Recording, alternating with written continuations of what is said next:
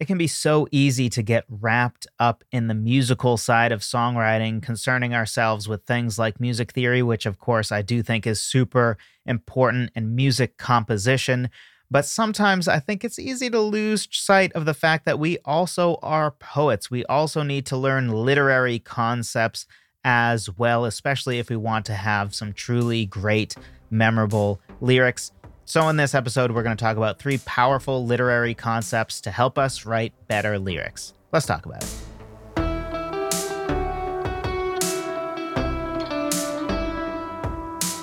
Hello, friend. Welcome to another episode of the Songwriter Theory Podcast. I'm your host, as always, Joseph Vadala. Honored that you would take some time out of your busy day to talk songwriting with me. Honored that you would choose a songwriting podcast uh, rather than an entertaining podcast. I certainly hope this is also entertaining, but it's certainly not primarily the goal of the podcast. Of course, we're talking about learning songwriting. It's an education podcast, force first and foremost. I don't know what forced is or whatever the heck I just said, but first and foremost, of course, our goal here is to learn music and songwriting and all things connected to songwriting, which, of course, uh, probably means that it's not as entertaining as, I don't know, listening to the latest Joe Rogan podcast or Bill Burr's Monday morning podcast or whatever it is that you might choose to listen to. Otherwise, glad that songwriting is important enough to you that you're here talking songwriting with me. If you haven't already, be sure to grab my six step lyric writing checklist. We're talking about lyrics today. And I think the foundational thing we need to understand for lyric writing is really the process of writing lyrics. And this six step lyric writing checklist is at least what has worked really well for me for repeatedly making lyrics that I can actually feel proud of. Used to feel like it was kind of just like uh, random whether the lyrics that I finished were actually good or not. Uh, and this process has helped to make it much more a repeatable process, uh, but doesn't actually sacrifice creativity. It just breaks it up into different steps rather than looking at a blank page and saying, hey, let's write super insightful, deep lyrics, which is largely unrealistic and usually does not work that way. You have to do some pre writing work and then you have to actually understand how to edit lyrics as well because uh, the common phrase is well writing is editing and the idea is good writing is completely created or mostly created in the editing process, not in the actual writing process. But anyway, songwritertheory.com slash lyric checklist. Grab that, my free gift to you. The link, as always, will be in the show notes or description or whatever it's called in your lyric or in your lyric, in your podcast app of choice. So, the first powerful literary concept I want to talk about is subtext. And that's because, especially in today's world, it feels like subtext has been totally lost in favor of treating the consumers of any type of allegedly creative product like they're stupid. Specifically, movies and TV shows now seem to be completely unwilling to trust the watchers of their shows to understand without hitting them over the head with it and spelling it out for them. So they treat us like idiots, which is one of the many reasons why almost everything coming out right now in Hollywood is just garbage. But anyway, what is subtext? Subtext is unspoken or the non obvious meaning of something. So something that's not explicitly said, uh, but often is sort of shown. You can see this as as sort of one part of the show don't tell rule in writing, where you're not supposed to you know, tell people how great your dog is. You should show them how great it is by telling a story about it rather than just saying, oh, my dog's great. That's telling, right? I'm telling you my dog is great. But I can show you that my dog is great by telling a story about my dog that exemplifies why he's actually great. Um, famously, Ernest Hemingway came up with what's called the iceberg theory. And the idea of this is if you know anything about icebergs, the vast majority of an iceberg you can't see. It's underwater. So you you probably heard the phrase like tip of the iceberg, right? Really, what you see above the surface is just the tip of the iceberg. The iceberg is way bigger underneath than it is uh, on the surface of the water. So this idea from Hemingway was really that in all writing, what is actually said, what is actually written, is that top of the iceberg, what you see above the water. But with great subtext, what you're getting is the whole iceberg that's beneath the water. So there's a lot more to explore. And with good writing, you can communicate so much more the whole iceberg uh, simply by actually writing the top of the iceberg. And if you do it right, uh, then you're getting some deep, meaningful writing that is coming from subtext. And I think a part of the reason that more deep and meaningful writing comes from sub subtext is because often humans operate and communicate largely in the subtext. Just as maybe a, a silly example of what subtext could be. If I'm playing volleyball with my wife and the ball is sort of going towards her, and but it's I'm close enough to it too, but it clearly is her ball. And I step in and take the shot, and then she glares at me. There'd be a lot of subtext to that, right? Part of the subtext is that I didn't trust her to get the ball, right? Which, by the way, is not true. My wife's very good at sports and volleyball, but just as an example. So the subtext from my angle, right, is that I didn't trust her to get the ball. So I kind of stole the ball from her.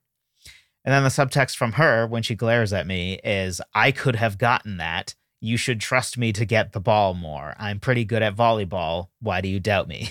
right? That's the subtext. But all that, say in a movie, could be and should be communicated just by I get the ball, she glares at me.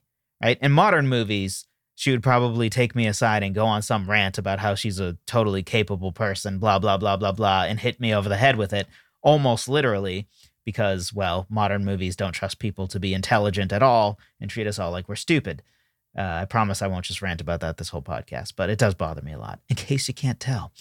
Um, but other examples of subtext in real life is let's say you turn in your paper to your teacher uh, back when you were in school, or maybe you are still in school. And the teacher sort of, you know, looks through it and then says, Are you sure you want to turn this in already? The subtext there is hey, this isn't due for another week, and this doesn't look like it's ready to be graded. Maybe you should take more time and make it better or longer or whatever it might be. That's the subtext, right? Or if I ask somebody, hey, do you want a piece of gum? that could be subtext for your breath stinks. You need a piece of gum. Or, you know, if if my wife says to me, hey, maybe we should get salads this time, that's maybe subtext that we need to eat healthier.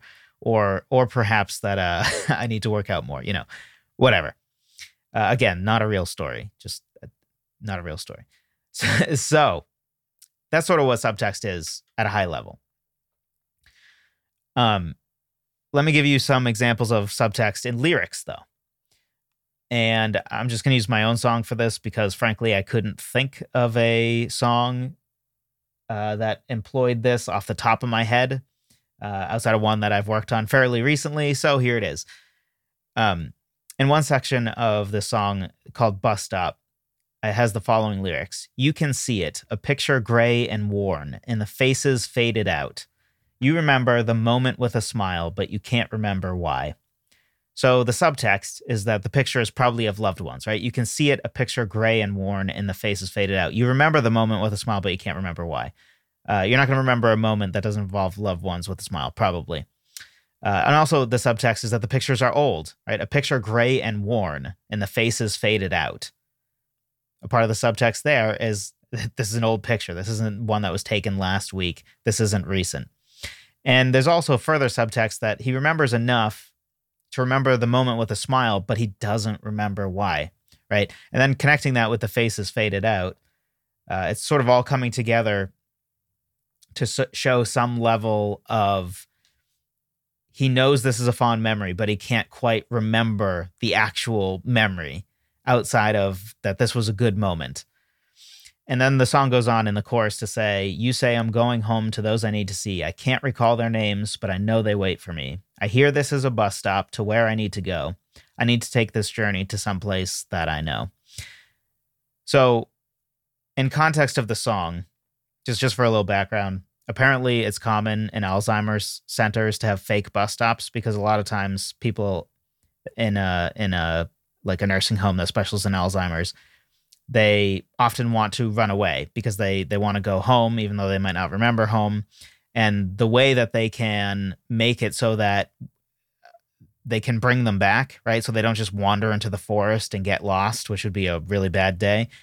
Instead, they create a, a fake bus stop because then they will have a single place where they know anybody who's trying to run away, they're just going to go sit at this fake bus stop. No real bus is going to come and take them away, but we get an opportunity to go out and sort of convince them to come back in.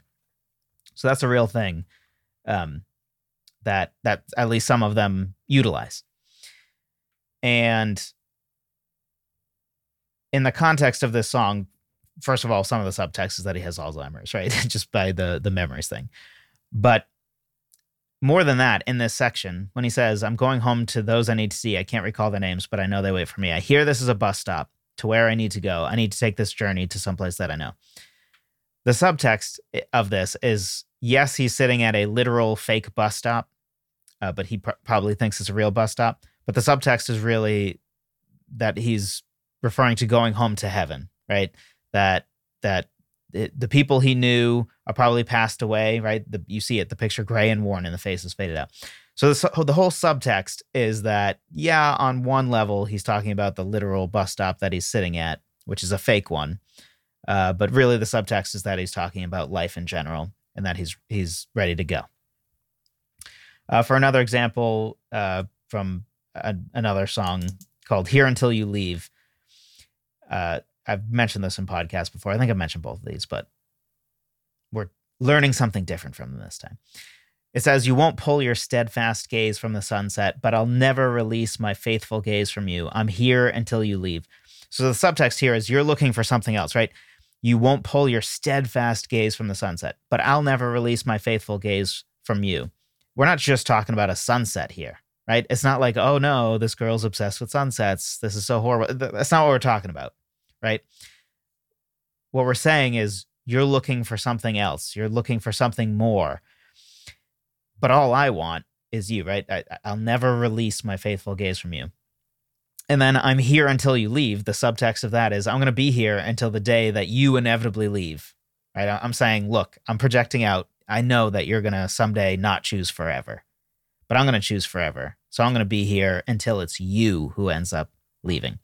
So those are some examples in the context of lyrics uh, as to how you can use subtext. Right? It's it's it's the deeper meaning of things that isn't said but is shown. It's not said explicitly, and it it adds meaning because well that's a lot of times how humans communicate as i talked about with the volleyball example uh, or the piece of gum or the teacher looking at your paper but also it allows you to say way more than you actually have room for in the words uh, to to talk about the volleyball example again, right? In in the context of say a movie, let's say it's a movie in this case, or even a book, all I would have to say is that she glared at me, and you got all the subtextual knowledge about I don't trust her to be able to get the ball, and she uh, thinks that she's perfectly capable and resents the fact that I don't trust her enough to get the ball. And this is silly, right? It's just volleyball. But in a movie, you could show that with a quick glare. But also in a movie, you could, and this would be garbage and terrible, but is probably how a movie these days would do it. They would have a whole scene where she takes me aside and lectures me for three minutes about how she's strong and capable and she she's perfectly good at volleyball and doesn't need me to help and blah blah blah blah blah. Right? But that doesn't need to be all said. In fact, that kind of ruins the point, partially because a lot of times pe- people don't work that way, right? And it's not really a big enough deal to justify a three minute lecture but it does kind of justify the the little glare of like, hey, you know I'm good at volleyball. Why would you do this? So uh, also also when you think efficiency, right? If you take a five minute scene for her to chew me out, first of all, you probably are like, dude, she already glared at him. I, I got it. I got I got the point. Now you're just beating me over the head with it. And also, you wasted five minutes of screen time for something that I already knew. The glare told me everything I need to know. You don't need to go on and on and on about it. Like, hey, get it? Are you like because again, that's them assuming we're stupid. So instead of five minutes of screen time, it's five seconds, right? She just glares at me. And you basically got the same information. So it's way more efficient. You can tell way more of a story because now that those five minutes that you saved from the unnecessary lecture, uh, you could use for something else. Um, so that is subtext, which you could think of at a high level is just trusting your listener to not be an idiot. And and, and in general, just trusting your listener to pay attention. And something I talked about probably in one of the first episodes. Uh, I'm not sure how I feel about the wording of it, but I said something like, uh, "Don't be afraid to have brilliance and your lyrics lost on people." And the idea is, yeah, some people aren't going to catch things unless you hit them over the head with it for different reasons, right? Some people don't really pay attention to lyrics. Uh, some people are just more attuned to paying attention to things than others, right? Like m- maybe part of the reason that Hollywood continues making stuff that is just dumber and dumber and treats its audience like they're dumber and dumber is I don't know. Maybe now we're getting trained into actually needing the five minute lecture instead of being able to read subtext because we're not used to it anymore because they've hit us over the head for so long. Where like m- maybe there will be a world soon where like people actually won't get it unless you spell it out for them. Uh, not necessarily because they're stupid, just because you know uh, at, at, at some point we're only as good as the world kind of requires of us. Uh, but but just in general, don't be afraid to have. Yes, some people are going to miss it. Some people aren't going to get it, but that's okay. That's okay. If you're worried about writing something so that every single person who listens will understand every little point you're trying to make or every little subtle subtext, they're not going to. You just have to accept that. Allow yourself to write things that are brilliant that is going to be lost on some people. That's okay. It's perfectly okay. Next, symbolism. This is a common one, but uh, sometimes I'm surprised at how many songs don't employ any symbolism at all. So, what's symbolism? Symbolism is just something that represents something else within a certain context. I think this is something that that that is sometimes misunderstood. Is it true that there are some symbols that tend to be used to mean certain things over and over again, right? Like red meaning love or red meaning, you know, blood or death or something. Like that's recurring, right? And usually darkness is is negative and light is good. Um, but not always, right? It doesn't have to mean that. White could also mean death because people turn relatively, uh, you know, pale skinned when when they die because there's no blood running through their face anymore. So we all get more pale when we die. Um, so universal symbols don't really exist. You can give a symbol its meaning within the context of your song. So, you know, a, wolf can be used symbolically to be like, you know, a wolf in sheep's clothing. In that context, the wolf is is is a villain. It's talking about someone who pretends to be docile and and and not dangerous, but actually is incredibly dangerous and has um, not good plans for the sheep. But but in another context, a wolf could symbolize something totally different, right? Wolves operate in packs. Uh, I be- I'm pretty sure that wolves are pretty good parents. Um, w- wolves are very protective of their own, right? They, they're they're in packs. They're not like say tigers, which are are ironically lone wolves, um, where where tigers tend to live solitary lives, right? Unlike say a lion pride. So there's way more that you could do with the symbol of a wolf than simply the one that maybe has been most used, which is probably the sort of wolf in sheep's clothing, wolf from from Little Red Riding Hood type angle. So you get to, in context of your song, give a symbol a certain meaning. And the value of symbolism that we've I've said a lot, but I think is an, an, an important and simple way to remember why it's so powerful we've all heard the phrase a picture's worth a thousand words, right? So if you can paint a picture with a couple words, and then that picture that you painted with a couple words is worth a thousand words, then your 202 word song essentially became a 1200 word song in terms of how much was communicated. Now, of course, the picture says a thousand words is probably to some extent overstated and honestly, in some ways, probably understated certain pictures can be worth way more than a thousand words, and then other pictures are probably worth way less looking at you uh, abstract art. Um, unless those words are just condemnation of how meaningless and anyway. Uh, my, my opinion on abstract art aside, Um, but that, but that, that's the value of symbolism, right? You can say way more with fewer words with symbolism. So an example of symbolism in a song would be something like Fast Car by Tracy Chapman, where really the fast car represents it's not just a fast car, right?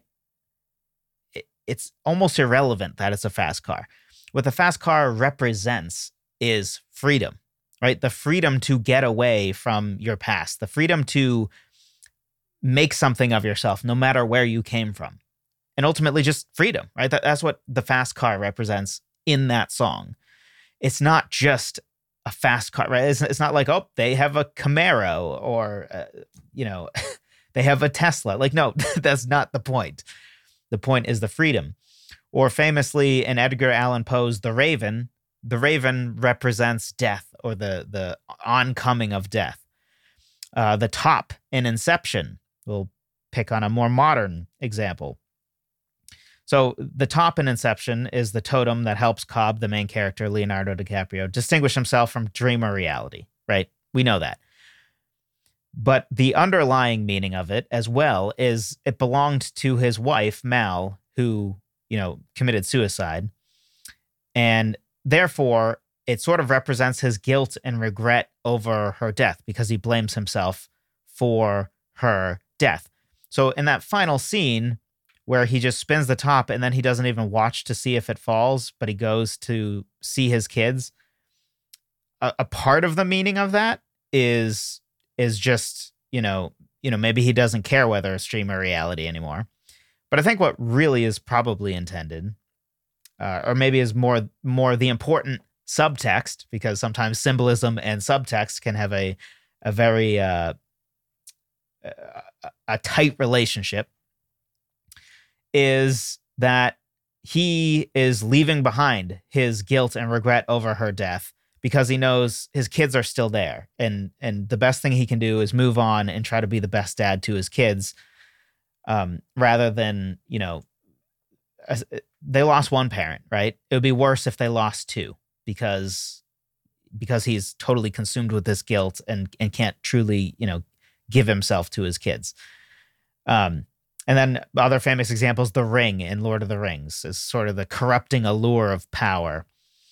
Um, and and then you know in, in songs we can obviously do the same thing. We can have multiple symbols in songs, but often I think a great way to go is to actually have a central symbol to our song, which in the case of Fast Car, oftentimes will then also be the central idea of the song and will often then be the title of the song.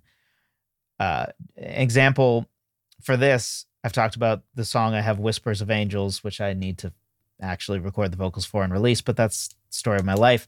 Um, in Whispers of Angels, the whole idea of the symbol is that everyone can have selfish motives and and also that we should be careful of taking for granted that that someone close to us that should be looking out for what's best for us actually is because what the whispers of angels in that song represents is really these are are in in the real world they represent three people a certain individual's mother sister and best friend you would assume that your mother sister and best friend all want what's best for you uh, you should be able to assume that but that's not always going to be the case Sometimes people have selfish mo- motives. We're all fallen. Sometimes they have a selfish reason for wanting something and don't actually have what's best for you in mind.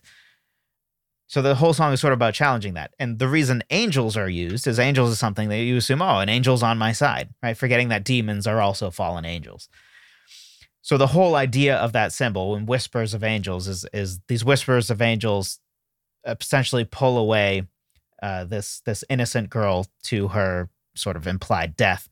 Um, because you know who who wouldn't listen to whispers of angels? Who wouldn't trust angels? They're angels, right? In the same way that who wouldn't trust your mother and your best friend and your sister? Of course, they have the best intentions always, right? Uh, except they don't always. So that's what symbolism can get us, right? If pictures can be worth a thousand words, and we can draw a picture with just a few words. Also, symbols are something that's more e- easily attached to, right? You might not remember much from Inception, but I bet you remember the top. Um, you know, if you remember anything from Tracy Chapman's Fast Car, it's the fast car, and probably not just because it's it's the title, but that certainly helps as well. Or Lord of the Rings, right? You don't forget the ring anytime soon. Uh, so symbols also are very powerful because we're very visual beings first and foremost. So if we have a visual representation of an idea, that tends to stick with us even more than just the idea itself. Third one, last one, an allusion, not an illusion with an I, but allusion with an A, A L L U S I O N, which is essentially a reference to something that already exists and usually is already fleshed out. And the benefit of this is it allows you to gain a ton of context and information while actually saying very little. And if you notice a through line between all three of the things we're talking about, they're all things that increase your writing efficiency, right? Your symbol might be three words that paints a picture that's worth a thousand words. And the subtext is, you know, a single glare that tells a whole story. And an allusion get gets you a ton of context and information while actually saying very very little because it's referencing something that your listener already understands which leads to maybe a rule or guideline for an allusion which is usually you want to make allusions to things that your listeners are likely to understand.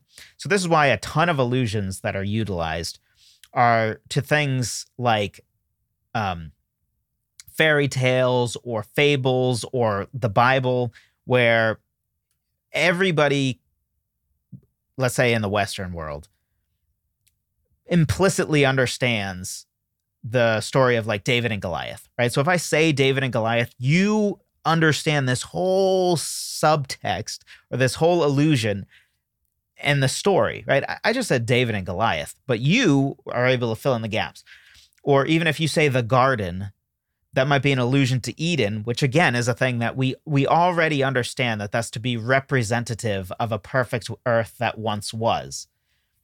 Or the boy who cried wolf, right? We understand that whole idea because that's from a fairy tale or fable. I forget. I think that's a that's a fable. I think um, that that we just all understand, right? It's about someone who, you know, if, if you constantly say, oh, oh, a wolf's to get me, a wolf's got me, a wolf's got me, and it's never true, eventually somebody's, people are to stop believing you. And then when a wolf actually does attack you, you're screwed because nobody believes you anymore.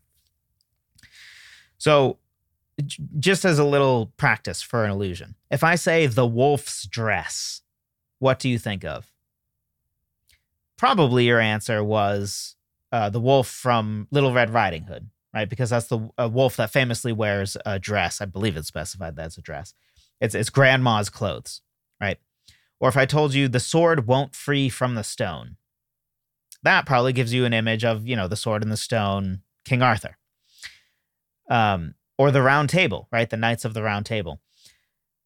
Or maybe I go a, a little more subtle with uh, pigs are standing. If I said pigs are standing, uh, my wife actually, I, I did this ex- as an experiment on my wife. I asked her all these to see how many sh- she knew immediately. Uh, she actually said three little pigs, which I could actually see. Uh, but another one would be Animal Farm, right? Animal Farm, famously a, a, very important scene. Sorry if I'm spoiling a like 100 year old book for you. I don't think it's that old, probably 70, 80 years. But um, famously, at some point, the, the a pig stands up which is sort of representative of the pig becoming man that they originally overthrew. Uh, now the pig is no different than man, standing on two legs. Um, or if I said something like the allure of the ring, probably your mind goes to the ring, which is from Lord of the Rings, which is about the allure of power. And again, you fill in this whole gap. And then the simpler ones, the lion, usually representing God or Jesus, most on the nose in uh, in um, the, the, the Chronicles of Narnia, right, where Aslan is literally the lion and obviously is a, a representation of Jesus and God. Or what if I say the whale or a whale? Some things you might be thinking of is maybe Jonah, Jonah and the whale, or Moby Dick. But if I say a white whale, immediately, probably for most of us, hopefully, when you hear a white whale, your thought is of Moby Dick.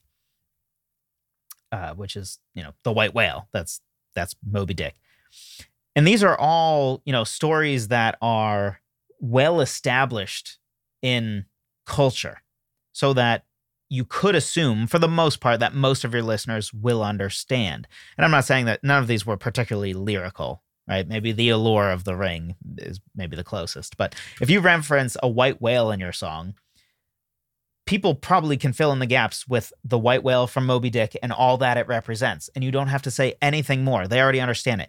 If you talk about Eden, people understand implicitly what Eden represents this this perfect world before sin entered it, before uh, you know, bef- before the c- corrupting power of humanity, if you will. We all understand implicitly. We might have slightly different ideas of it, but it's largely the same, right? Perfect, idealized world, Eden. But Eden is a way more efficient way to say it, and also tends to be a more lyrical way of saying it. So usually you you want your allusions to be things that are famous to whatever part of the world you're from, right? So so I mentioned the West because well, I live in the West. I live in the United States, so I know what people in the West generally all are united in understanding, right? And um, so when it comes, so certain fairy tales and fables and things like King Arthur, um, Moby Dick, uh, you know, the Bible, things like that. If you're from a different part of the world where you know there are things where your core audience would understand, then you know go go for those things. Um, but you also can make allusions to your other songs. Now, the danger of this, if you want to call it a danger, is that this would likely be lost on anyone new to your music, right? They might just listen to your one song. So if you're alluding to one of your other songs, that does nothing for them. They don't get it. Uh, but would but would add depth of understanding for your fans, and and c- can really be a rewarding experience. I think where where you are increasing the depth that your own fans get to take from your songs uh, at the slight cost of maybe it will go over the heads of people who are are new to your music. But it does give them more to discover as they theoretically dive into more of your music. You don't have to do that.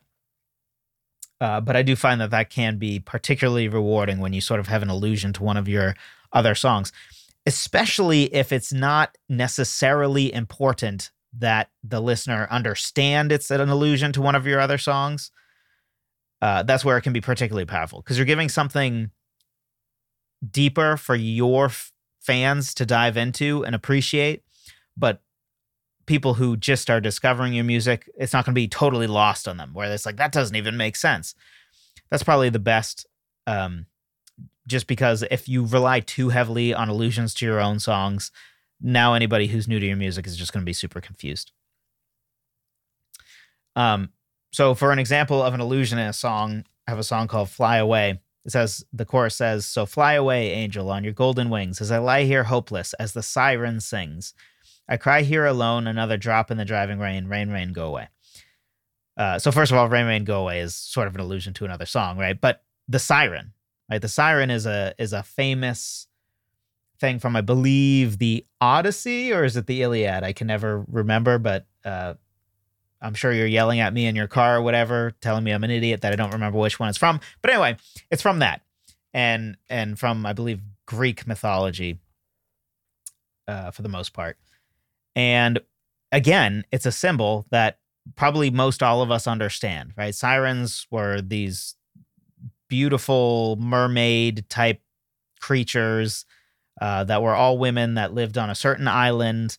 And the idea of it is the siren song was so pull, pulled in a man so much that he could not help himself but go insane. To, to he would do anything to go to where the song is, like immediately fall totally in love with the the siren that is singing. Uh, but ultimately, sirens would like kill and devour the, the the men who came. So we all sort of understand that. So when I say as the siren sings, you have a whole bunch of things in your head already about what what that represents and what that means. If I just said as the bird sings, that means nothing, right?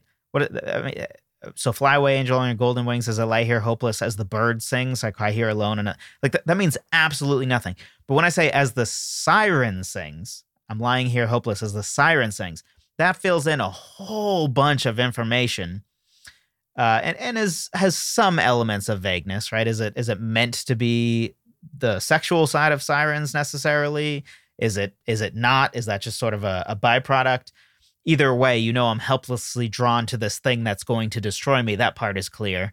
But what specifically it is is left a little vague intentionally. But that would be an example of an allusion because uh, sirens is an already established thing with with its own canon if you will just like the ring from lord of the rings or the white whale from moby dick.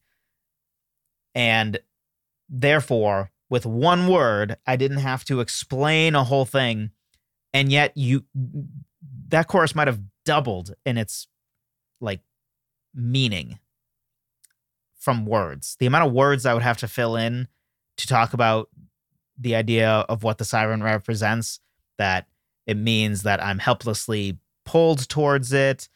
I feel powerless over it. Ultimately, it's going to destroy me.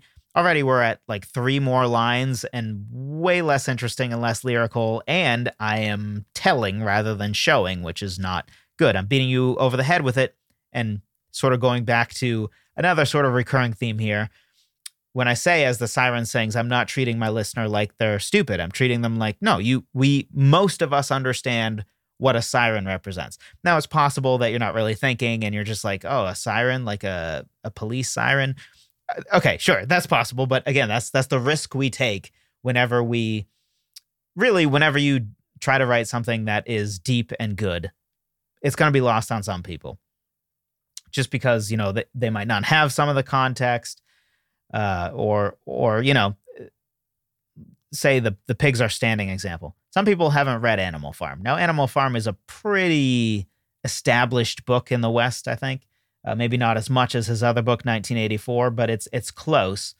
Uh, but that is one that you know I, I, I would know if I referenced pig standing. I, I know it's a risk that a lot of people are probably going to be like not understand what that is. Some people might be like, "Is that Animal Farm? Is that not?" Whereas some are are probably a little more guaranteed. If I say the sword won't free from the stone, that that is almost everybody in the West is going to understand that. Same with an allusion to Eden, and probably a white whale is somewhere in between.